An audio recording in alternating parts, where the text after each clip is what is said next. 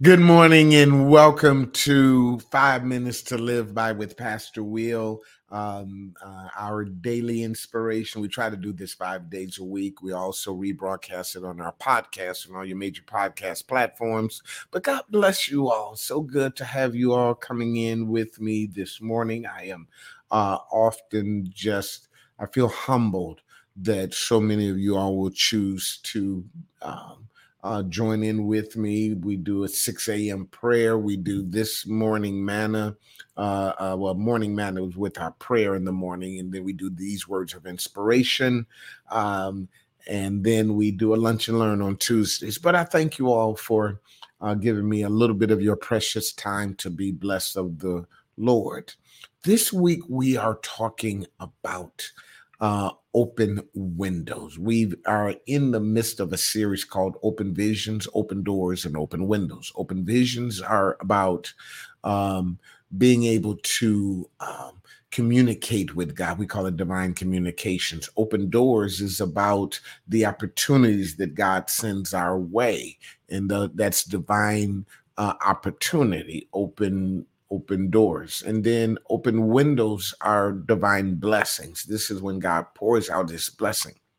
We are uh, basing this week's teaching on open doors, specifically about a particular phrase in Malachi 3 and 10. Let me read it to you. It says, Bring ye all the tithes into the storehouse, that there may be meat in my house. And here's the key phrase I want you all to get prove me now herewith prove me now herewith. And he tells us, What are we to prove? And the Lord saith, If I will not open the windows of heaven and pour you out a blessing that there shall not be room enough to receive, prove me now herewith. Now, uh, I use that to to I, I was going to say juxtapose, but I, I well we can go with that phrase uh, to the proving that we go through, and and to prove here means simply to put to the test to put to the test. Life is a series of tests. But many people fail their tests for different reasons. But one of the major reasons a lot of people fail at tests is because of fear. We're going to dig into that a little bit on tomorrow uh, latrophobia or testophobia, the fear of taking a test in which you develop anxiety and hopelessness, you forget and have self doubt. But what I want to talk about today is um, why we are tested, why we are tested. Uh, simply put, you are tested to reveal something that you have. You're not tested to fail you, you're tested to prove you. You're not tested so that you can flunk out, you're tested so that you can prove that you're ready to graduate. Um, I shared this in prayer. I'm going to share with you all again. Have you ever been in a situation uh, uh, that reveals something about you that you didn't realize was in you? Uh, some test, something that if somebody would have asked you, could you handle it a year ago, you would have said no. But now that you've come through it and realized that it brought something out of you, maybe it brought a hidden gift or talent, skill or ability, or maybe it proved a level of strength or endurance or power that you didn't realize was there. Now, the test giver knew that you could handle it, but you had to be proved, it had to be proven to you to those around you and to the test giver who's giving you the test. Now, I know what I placed in you, but I need you to prove that you have it. Ah, oh, preach right there. Because see, everybody don't pay attention in class. Boy, I am preaching right there. Everybody don't get it, but I know what I placed in you. This is why the Bible says, I will never put more on you than you can bear. If you are uh, just learning your alphabet and learning your numbers, I'm not going to give you a calculus test. I'm not going to ask you to write a dissertation. I want you to, can you recite your alphabet and tell me what's one plus one? Preach, Pastor Will. And therefore, if the test giver gives you a test, he's not giving you a test to fail you. He's giving you a test to graduate you, to prove you. Oh, we're going to get into that. We're going to get into that.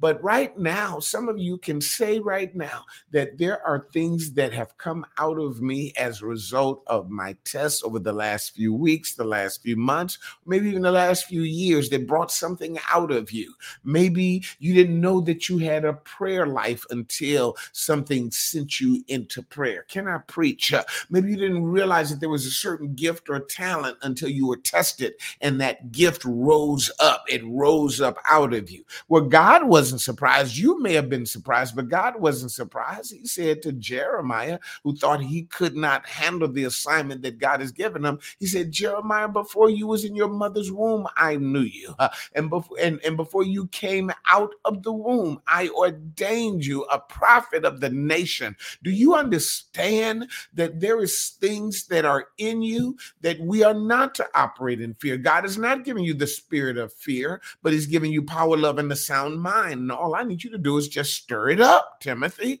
All I need you to do is just stir it up, prayer warriors. Uh, all I need you to do is just stir it up, saints of God, because it's in there. Now, if you've studied the word and hidden the word and prayed on the word and rejoiced on that word, then that word is in you. David said, Thy word have I hid in my heart that I might not sin against thee. And so I don't have to get discombobulated or stress out or become anxious or operate in fear. Be careful for nothing, only but with prayer and supplication, make your request known unto God. And the peace of God, which passeth all understanding, shall keep your hearts and minds. Simply put, there's something I place in you that will keep you. There's something I place in you that I'll remind you at the moment you need it. That's why you got the Holy Ghost. Uh, he's a keeper, He's a comforter, and He will remind you of everything that I put in you. He will cause that thing to get stirred up. Uh, you just got to learn how to stir it up. He will cause that thing to bubble up. You just got to learn what to do. You got to learn how to take that word and study that word and meditate on that word and then walk by that word because we walk by faith uh,